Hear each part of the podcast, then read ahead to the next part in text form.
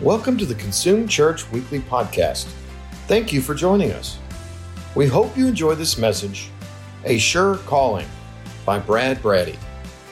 For any further information about this message or the ministry of Consume Church, check us out at theconsumechurch.com.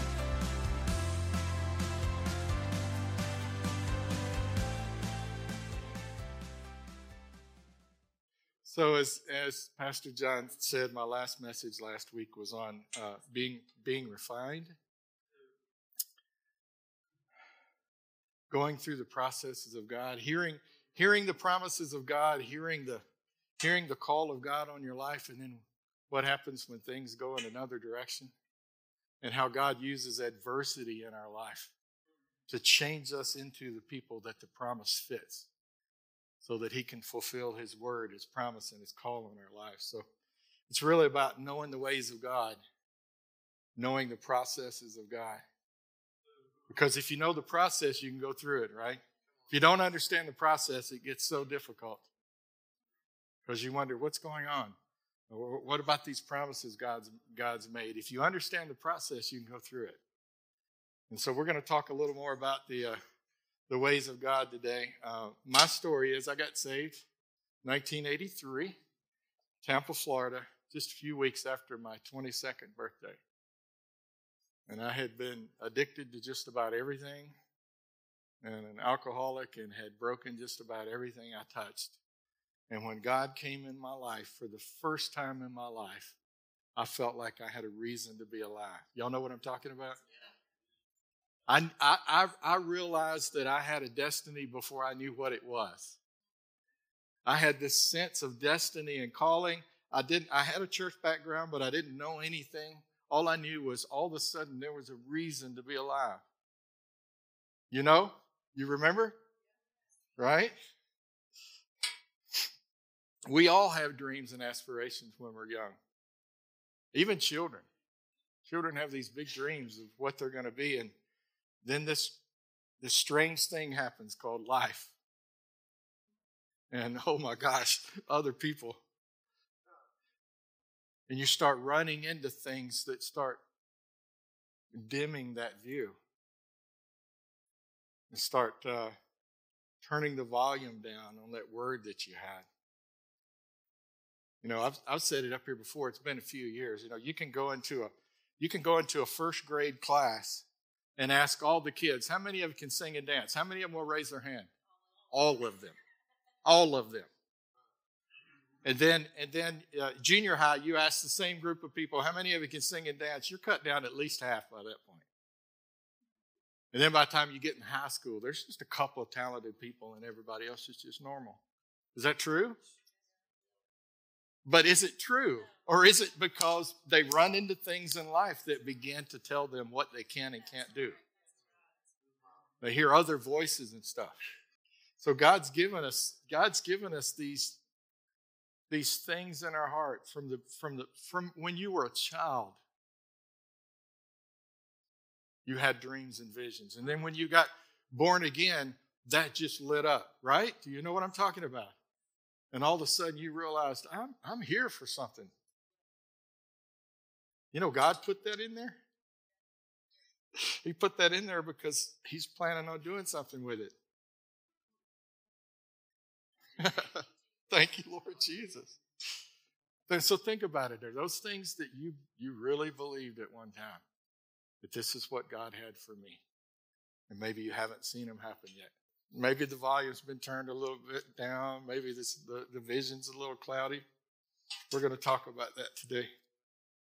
Hebrews 12 says, Jesus, for the joy set before him, endured the cross.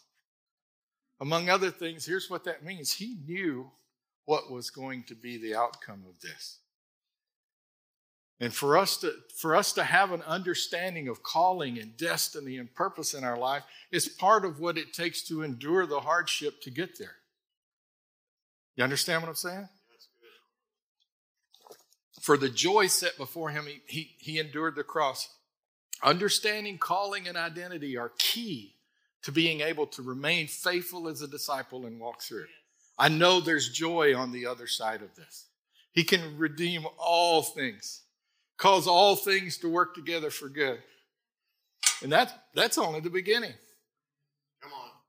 Pastor John and Alan have been talking to us about corporate identity and how the calling of, of your life is just a small part of coming into the calling as the body of Christ and fulfilling the kingdom of God in the earth. So it's bigger than me, but there is a part that I have to play, and there is a destiny on my life that's important for me to, to pursue that, to pursue the reason to be alive. Nobody wants to live a meaningless life. You know, God, God set it up where we, we, we don't get all of our nutrients from one place. There's some things you only get from the Word, there's some things you only get from encounters and intimacy with God. There's some things you only get through anointed leaders. He gave apostles, prophets, evangelists, teachers to equip the saints. You know what that means? If you don't have those, you don't get equipped. And then there are things that we receive from brothers and sisters in the body. As each, uh, Paul said, as each joint supplies, the body is built up, quantity and quality. As the, the body is built up as each person gives what they have. Right? So let me see a show of hands. How many of you have a burning desire to be the most average Christian you've ever seen? Nobody. Nobody. We all have this thing inside of us. I want my life to make a difference, don't you? I want to be on this planet for a reason. I want to make a mark. Why? Because God put that in us. That goes all the way back to the divine mandate. What did he tell Adam and Eve? Be fruitful, multiply, fill the earth, have dominion, make a difference, steward the planet, subdue the earth. That's a part of the God given mandate put inside of us. That's not a bad thing, that is a great thing. What happens is when that doesn't get redeemed, we see what man does to other men in order to fulfill that thing that's in their heart that they don't even know God put there. And so men will do awful things to one another. And what they're trying to do is they're trying to subdue, they're trying to win, they're trying to overcome, they're trying to take, they're trying to do all the things that happens when the call of God doesn't get redeemed in your life. But God put that in your hearts. We all have a God given desire to make a difference. And you know what? God's got bigger dreams for you than that. God's got a bigger calling on you than he, the scripture says he, he wants to do abundantly more than you can even think. Not just more than you can ask. He wants to do more than you can even think. so even, in, even, even, even the older among us, the scripture says in old age you will bear fruit. In old age you'll be green and full of sap. That's the promise of the scripture. This is not for those that are just starting out, this is for all of us. There are things that sound, even as we sing in the song, there, there are things that were spoken long time past that we might have forgotten of. God, God knew what was happening when He said that. So the name of my message today is called A Sure Calling. A Sure Calling. Ephesians, familiar scripture. We are his workmanship, created in Christ Jesus for good works, which God prepared beforehand that we should walk in it. Listen to what I just said. You were created for good works. You were created for good works. And just you living your life shows God's workmanship. Just you living your life shows how brilliant God is at what He does.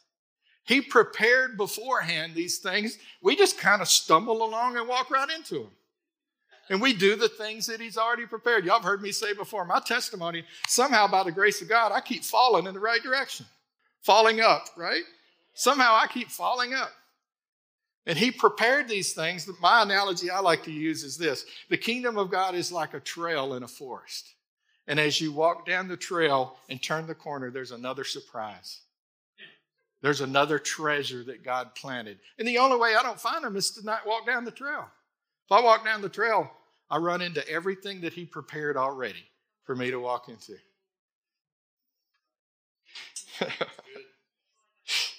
Second Timothy, Paul told him this God saved us and called us to a holy calling. God saved us and called us to a holy calling. And it says this not because of our works, but because of his own purpose and grace. If you want to write that down, that's 2 Timothy 1 9. God called us to a holy calling because of his purpose and his grace upon our lives.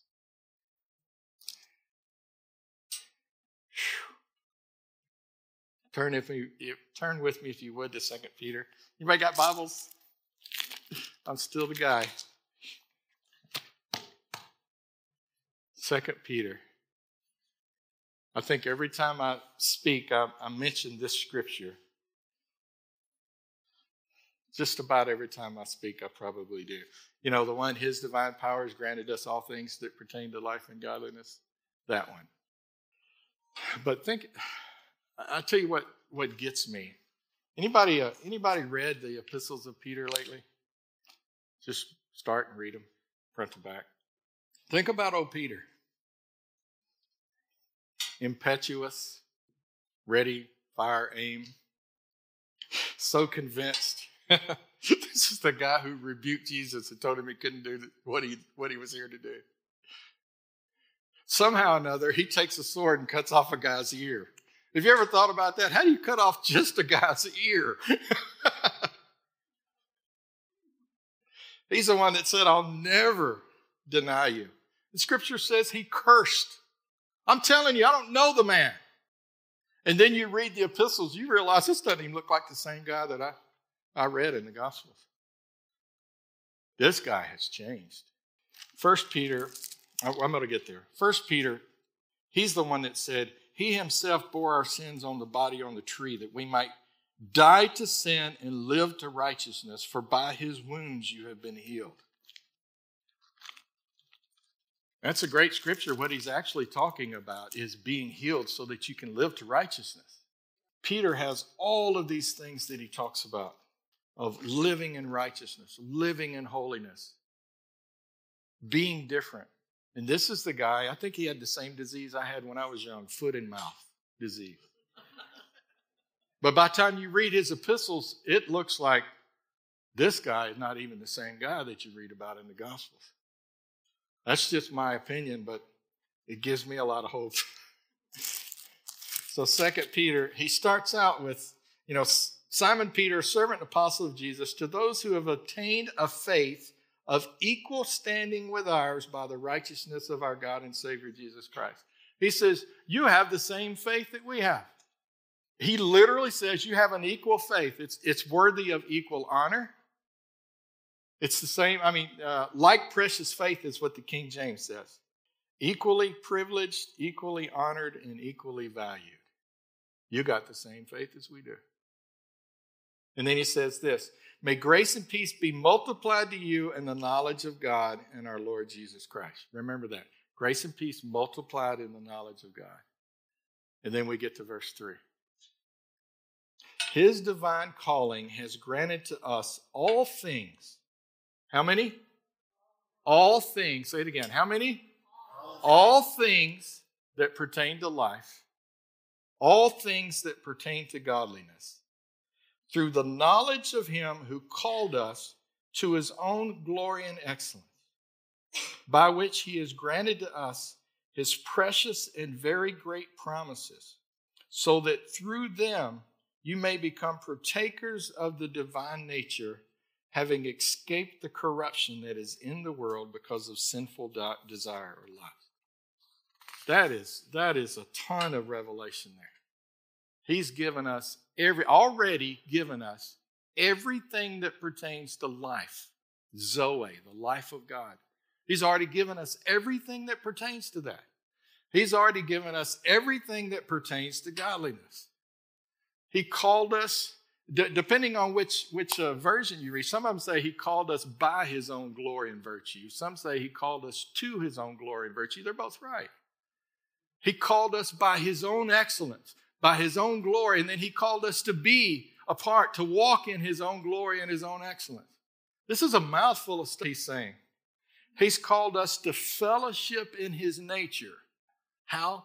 By giving us promises. I said when I spoke uh, last month that uh, the primary purpose of the promises of God are to change us into his nature. It's not really material. There is that aspect to it, but as we as we seek God and seek to walk in that that he's given us to walk in so that we can represent him well, we're changed into his image. It's not about asking for stuff. It's about asking to fulfill the reason why I'm, why I'm put on this planet. And then he says this you, You've already escaped the corruption that's in the world through lust. Past tense. It's already done. But how many of you know just because we have something in our account doesn't mean we necessarily know how to use it or spend it? He's given us all things that pertain to life and godliness. Just because I have it doesn't mean I know what to do with it. So, what's the next thing he says? Verse 5 For this very reason. For what reason? Because I've already given you all, because he's already given us all things that pertain to life and godliness. Because he's already given us these promises that will change us into his nature. Because he's already freed us from the corruption that's in the world through lust. Because he's already called us to his own glory and excellence. For this very reason, make every effort to supplement your faith. Verse 5. Make every effort. King James says, um, applying all diligence. That's the only place in the New Testament that phrase is used. I believe, pretty sure. Applying all diligence means this carrying through with real personal energy, real personal involvement. It means to be deeply involved in your own faith life. And the word diligence means to take the shortest path possible. It means to do it quickly. Here's what he's saying God gave you an equal faith like ours, but that's not enough. You need to add something to it. Am I right? God gave you the same quality of faith we have. Now, here's what you need to do with that you need to apply all diligence and add some things to it. We don't particularly like that in our in our sphere of the kingdom, our sphere of Christianity. Why? Because so many of us have been damaged by religion. So many of us have been trapped in legalism. So we tend to push back against things that say you need to do something. And what we're doing is we're pushing back against discipline. How can you be a disciple without discipline? Jesus said, Come unto me, all you that are weary and heavy laden, and I'll give you rest. He didn't say I'd give you retirement. We've talked about this in our meetings. Grace doesn't eliminate effort, it eliminates striving. Grace eliminates you walking in dead works and trying to do things to please God and do things to change yourself that aren't being empowered by the Holy Spirit and they produce death instead of life. But He didn't say do nothing. And, I, and, and usually, it happened in my own life too. Usually, when we come out of legalism, we swing the pendulum all the way over here to the other side.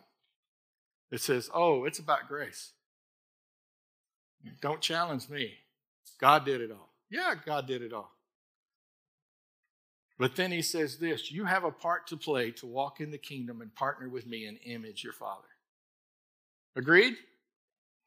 I mean, think about uh, think about James. James, y'all, y'all know the Jerusalem Council, Acts 15, where they get together with the apostles and they're having this argument because all of a sudden the Gentiles are starting to receive the gospel and the Jews are going, "Hey, you don't get in without the law." So James is the one that stands up and he makes the decision. Here's what we're going to do. We're going to write a letter. We're going to tell them, you don't have to do this. James, same guy who said, uh, Don't you know that faith without works is dead? You show me your faith without your, your, without your works. I'll show you my faith by my works. He wasn't saying getting in legalism. He was saying is don't don't think you can just have faith without anything else. Everybody hear what I'm saying? Okay, smile at me real big. So here's what he says. Applying all diligence, supplement. That word means to add to or contribute to.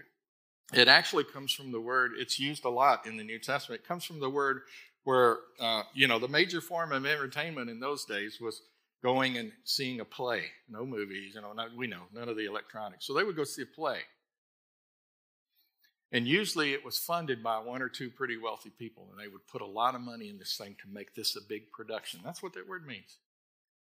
It means adding and contributing your part so that the, so that the final thing is accomplished. This thing ends up being something big. That's what it means. So apply all diligence, contribute your part to this so that it works out and accomplishes the goal that you had planned on it accomplishing. Now, my last message I talked about, you remember, uh, I was talking about the, the Jews, uh, the people of Israel standing on the bank of the river and hearing the report of the giants. And the report of the giants wasn't wrong. It's just that their view of the giants became bigger than their view of God, and they said, We can't do this. And in that, I made this statement. I said this What if we set our hearts on the promises of God in our lives instead of just working on our problems? Y'all remember that? I'm not saying the opposite of that now. I'm not saying, okay, work on your problems. What, what the word is saying is contribute to your life of faith. Let God do his part and let God help you do your part. And we're still not working on our problems. What we're doing is we're adding to our faith. So, what's the first thing he says? Applying all diligence, add to your faith virtue. The, the word excellence, actually, the, the word moral excellence.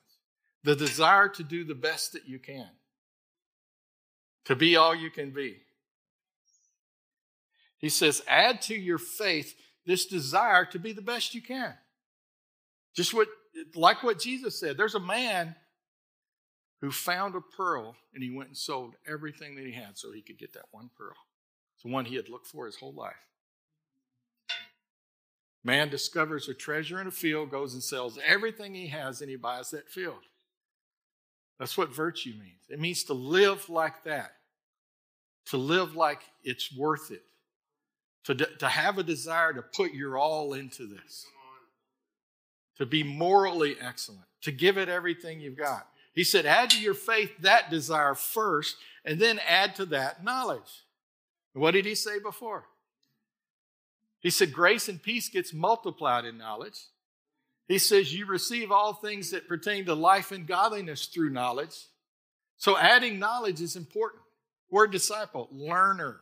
So, it means to learn more. Add to your faith, add to your belief, add to your confidence that God is who He said He is and God will do what He, what he did. Add to that the desire to be the best you can, and then add to that more knowledge.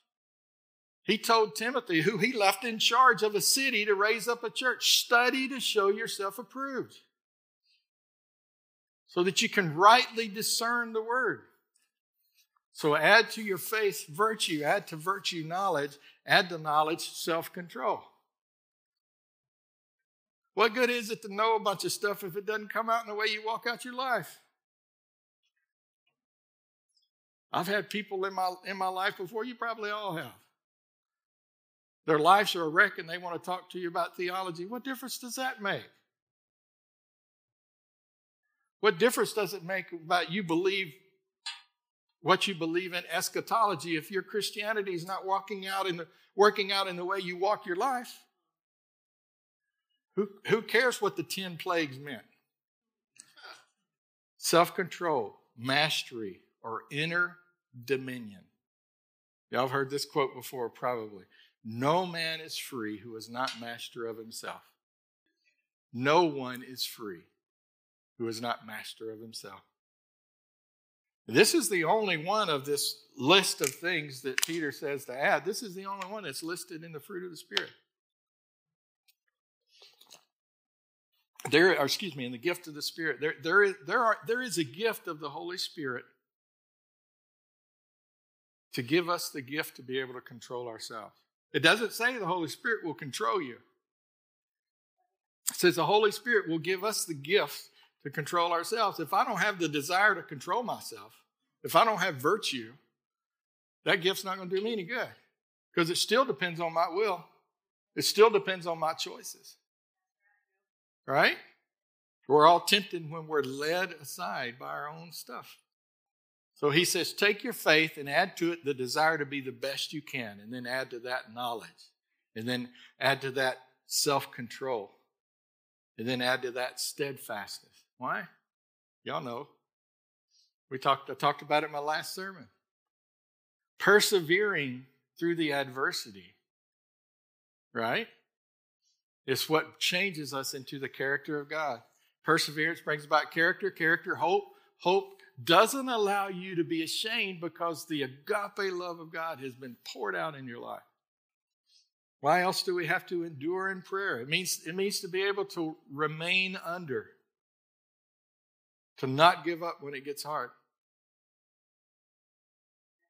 He says we have to we have to have the desire for that. We have to have the willingness for that, and God will give us the strength to do it.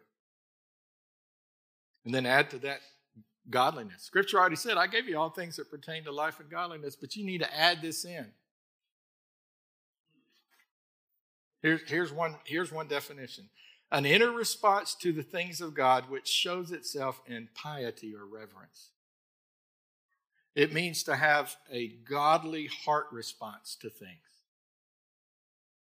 Right? Have, have, have you not been through times in your life where you get you get reminded of some spiritual thing and you go, ah, I don't worry about that right now. I have. I've gotten dusted off and cooled off a few times. But part of godliness is this I care about the things of God. That you can look at my life and tell I'm a child of God by the way I walk my life and the decisions that I make.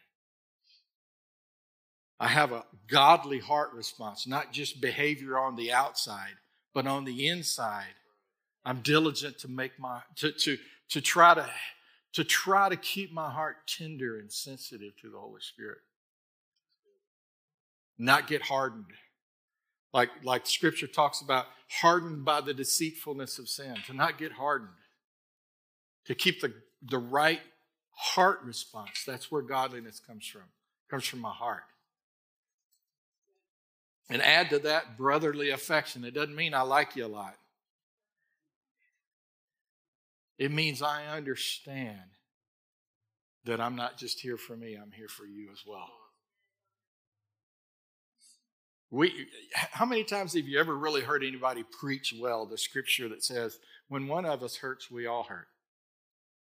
And when one of us rejoices, we all rejoice. I don't, I don't think I've heard a sermon about that in 20 years. If I have, I'm sorry, I forgot. John, if you preach that, sorry. It means living my life in a community and living my life for other people, preferring one another. I have a heart connection with you and I care what happens to you. I'm not bothered by your needs, I care about you. Paul said, Christ died for us so that we would no longer live for ourselves.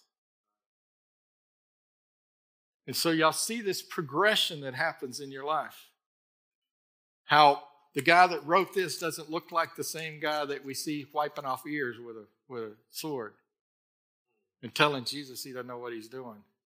From brotherly kindness comes agape sacrificial, unconditional, unoffendable love. I choose to love you because of who you are and I'm not going to change my responses to you just because you change your responses to me. Greater love, what? Than to lay down your life. So I'm gonna I'm gonna love you no matter what.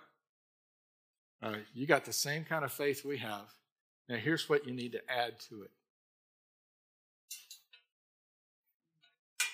Verse 8, 2 Peter 1, verse 8.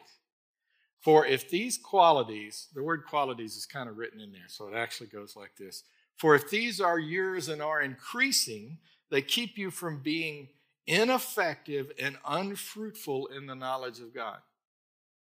So he talks about grace and peace come through knowledge, life and godliness come through knowledge, but it's possible to be unfruitful and idle in that. that literally the word lazy. To be barren, to not bear fruit. It's possible to do that. So he says, if these are yours and are increasing, they keep you from being ineffective and unfruitful in the knowledge of our Lord Jesus Christ.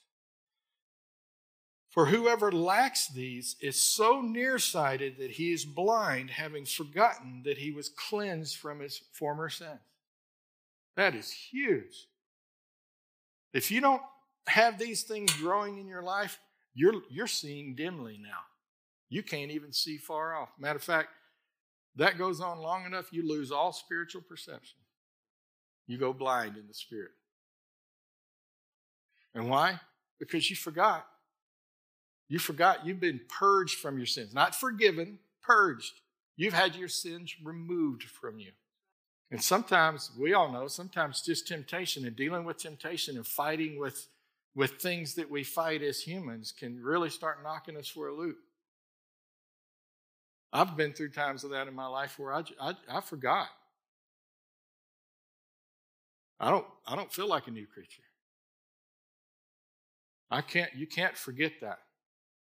You've, you've already been set free from the corruption that's in the world through lust. We've already been made new creatures. All things new. All things new. Don't forget, you weren't just forgiven, you're purged. Your sins have been removed from you. Therefore, verse 10, therefore, because I said all of this stuff, I'm not going to go through it all again. Therefore, be all the more diligent. Here it is to confirm your calling and election. Be all the more diligent to confirm your calling and election. For if you practice these qualities, what a statement, you will never fall. You will never stumble. This is Peter who fell all over himself all the time. He said, if your life is like this, you will, the, the word is never ever. You will never ever fall. For in this way there will be richly provided for you an entrance into the eternal kingdom of God and our Lord and Savior Jesus Christ. Is he talking about going to heaven? No. The kingdom of God is wide open. Kingdom of God is within you. The king Jesus said, Kingdom of God's right here. You can reach out and touch it. He's not just talking about but if you do all of this, you go to heaven. He's talking about if you do all this, you get to walk in the kingdom and subdue and have dominion and be a and, and walk stewarding the planet with God. I'm sorry, that might not be the right choice of words, but do y'all hear what I'm saying? You get to fulfill your calling. You get to walk in those things that God called you to do. You get to be a part of this kingdom that never stops increasing. How does it increase? It increases through His Spirit working through His people. The kingdom never stops increasing. It doesn't say it never stops, it says it never stops growing. And how does it grow? Through it. Through Jesus is still incarnate. He still walks the planet. He does it in you. Yes. He does it in me. Yes. Now he said, better for you that I go away. I don't have to be in one place. I can be all over the world. And he says, if you live this way, there's this wide open door for you to walk in the kingdom. Be all the more diligent to make your calling and elections sure, to confirm your calling.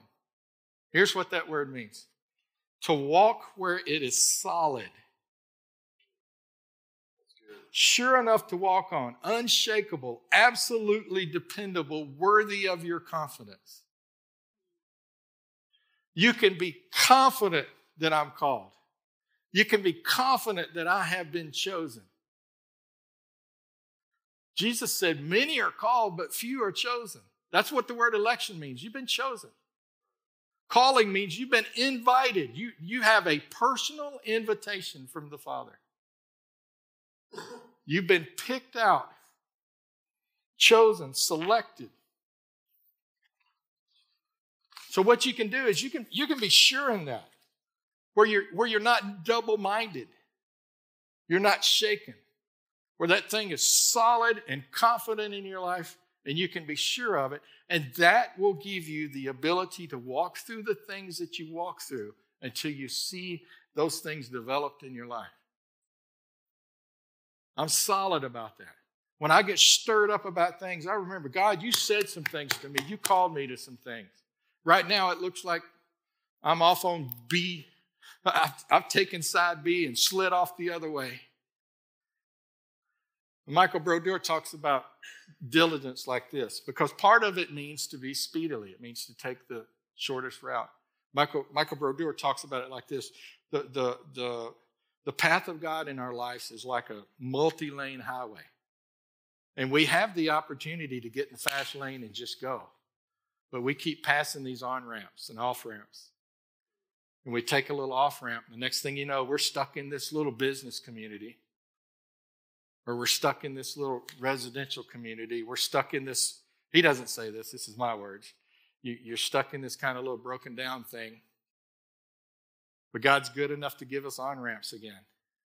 And we get on again and we make our way over to the fast lane and we just take off again. That's what it means to apply diligence. So he says, therefore, be all the more diligent to make solid, confident, this calling that you have, this election that you have. You have been picked out, you have been chosen. And if you do that, you'll never, ever stumble. Look at this scripture 1 Corinthians 1, verse 26. For consider your calling, brothers. Not many of you were wise according to worldly standards. Not many were powerful. Not many were of noble birth. But God shows what is foolish in the world to shame the wise. God shows what is weak in the world to shame the strong. God shows what is low and despised in the world, even the things that are not, to bring to nothing the things that are, so that no human may ever boast in the presence of God. I'm going to read that again. It's 1 Corinthians 1:26. Consider your calling. Consider your invitation that you were given. That is a holy calling that was given to you by the purpose of God. He says, You weren't wise. You weren't noble. You weren't powerful. God chose the foolish things. God chose the weak things. God chose the lowly and despised things. You know what that means? I'm qualified. So are you. God knew exactly what he was getting when he called you. He knew exactly what he was getting because when he changes us and conforms us into the image of his son, everybody goes, That's got to be God because you're not that good. Is that right? He knew, he knew exactly what he was getting when he called us. He's not surprised by our brokenness. He's not surprised by the shame that we carry. He's not surprised by our weakness. it means, those words chose, here's what it means a highly deliberate choice. He picked out for himself, is what that means. He picked out for himself the things that are weak. He picked out for himself the things that are foolish. He picked out for himself the things that are despised. He knew exactly what he was doing. We can have confidence. In the middle of my stuff, I can have confidence. I have been chosen.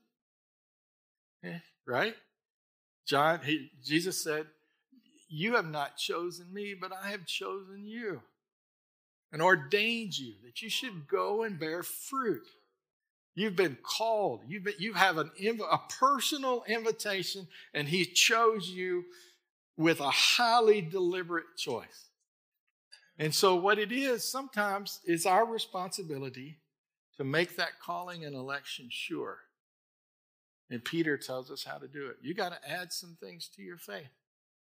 Everybody encouraged?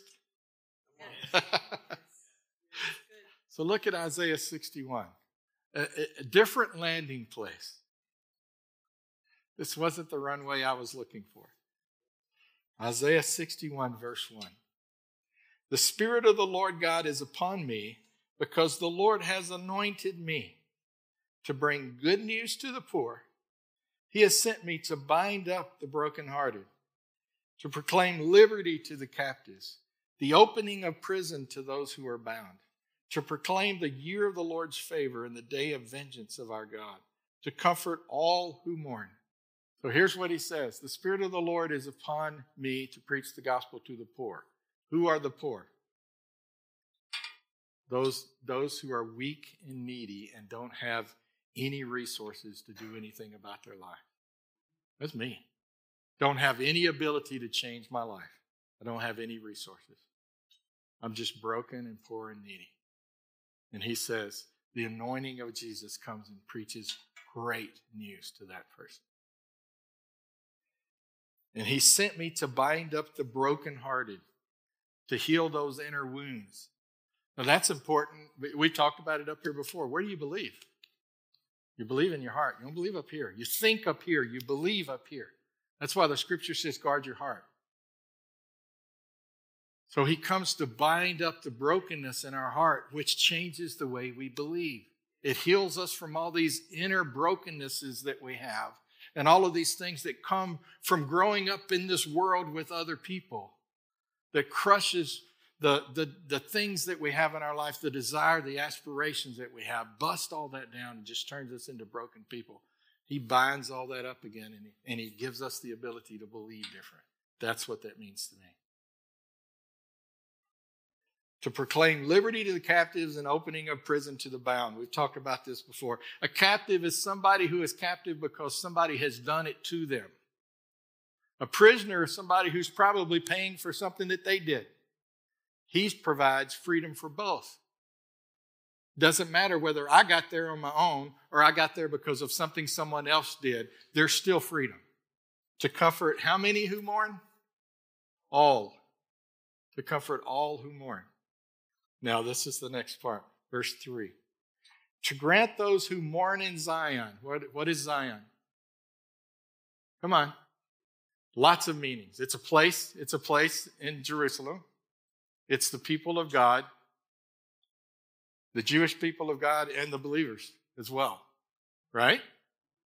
He says he comes to comfort those who mourn, the people of God who mourn.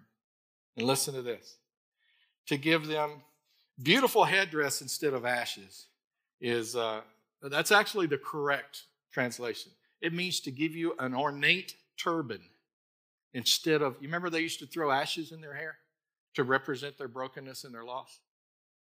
He says, I'll take that away and I'll give you a beautiful, ornate headdress. Beauty for ashes. We used to sing a song years ago uh, that a local pastor wrote, a worship leader, and it, and it said this I put off the garments that I once used to wear, prison clothes of confusion and despair. He has clothed me with the robes of righteousness, the garment of praise for the spirit of heaviness, beauty for ashes. So that's what he does. He gives us beauty for ashes, the oil of gladness instead of mourning. There's a transfer. Beauty instead of ashes. The oil, the anointing to walk in gladness instead of mourning. A garment of praise, being clothed with the praise and the goodness of God instead of being out of life and out of energy and, and faint in heart. That they may be called the oaks of righteousness, the planting of the Lord, that he may be glorified. Now listen to this. They shall build up the ancient ruins. They shall raise up the former devastations. They shall repair the ruined cities, the devastations of many generations. Who is they? Who's he talking about? People that were poor, the same people that were brokenhearted, the same people that were captive, the same people that are bound. He says, those are the ones who are going to reverse all this. The very same ones that were so broken and so so miserable and so poor are the same ones that are going to raise up all the old waste places and all the places that have become desolate, even to the point of restoring cities. That is a promise of Scripture. And who's it talking about? Those who mourn in Zion. Same people do all of this. Raise up the devastations of many generations. That's what we're called to do. That's the reason why Peter's saying, hey, listen, you got faith, but there's some things you need to add to it because this is where we're going. We're going from the loudmouth disciple to the guy who can write stuff like that. Just like the things I was talking about last week, we're going to this snotty nosed kid who can't have his mouth shut to a guy who ends up over the most powerful nation of the world in a day. By understanding the processes of God and going through the processes of God and embracing what God has done and being willing to live as a disciple and embrace what He wants us to do and putting effort in our lives. Because here's the promise we're going to raise up generations of things that have been destroyed. That's what the scripture says. Matthew around? The guitar playing Matthew.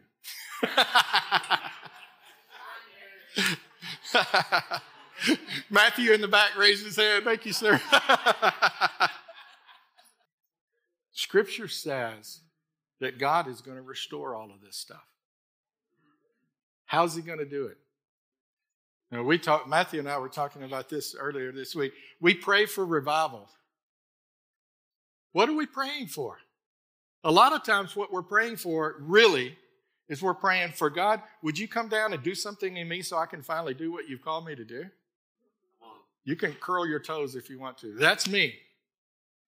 Sometimes what we're praying, we, we, we pray for this million, this billion people harvest, right? What's going to happen with that? It seems like we think that God's just going to come down and all of a sudden make us available to do what He's promised us that we could do already. Uh, there's one song that I really dislike. There's a few. There's one that I really dislike. The song has got the line in it that says, We need another Pentecost. No, we don't. The first one was perfect. He knew exactly what he was doing. He's filled us with his spirit. And sometimes, because of the brokenness of our old lives and our inability to walk out of that, we lose sight that we've got a calling and an election upon us. That He's called us and He's given us the, the, His anointing. And what that anointing does is it takes care of our brokenness and our poverty, and it takes care of the captivities in our lives and stuff. And then He's going to use the same people that live like that to restore all of the generations of damage that have been done in the earth. That's what revival is. Uh, it's, I, I, it's, uh, I know it's not a complete definition, but my definition of revival is when I just start doing what God's already promised me that I could do. So there's some of us here, including me, I promise you I'm preaching to myself. There's some of us here that just need to kind of make a decision in our hearts again. Lord, I've been sitting around waiting for you to do something when I've got a responsibility in my own life. There's lots of other scriptures just like this one. We know them, we've heard them before. And sometimes in our brokenness, sometimes in our woundedness by religion and legalism, we bail out the other side and go, it's all about God. And then what we do is we get out of the fast lane, we get off the highway, we take an off ramp, and we end up sitting down here just doing, not growing. Not, not, not taking part in what we can do to, to, to allow God to fulfill what He promised He would fulfill in our life. So let's stand and pray, please. Can I get an amen? amen. And so there's some of us that needs to say, God, Simi and I went through a major repentance a few years ago. A major repentance where we just realized that we had been living a life of waiting because we felt like we were unqualified.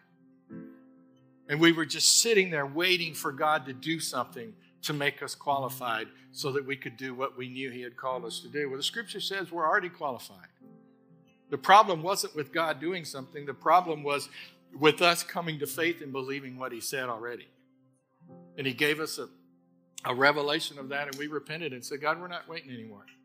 I'm still, uh, God's still doing some stuff in my life. I'm not there.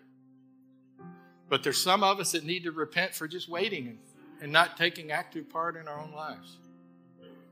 For not selling everything to get that pearl of great price, or not getting rid of everything to buy that field.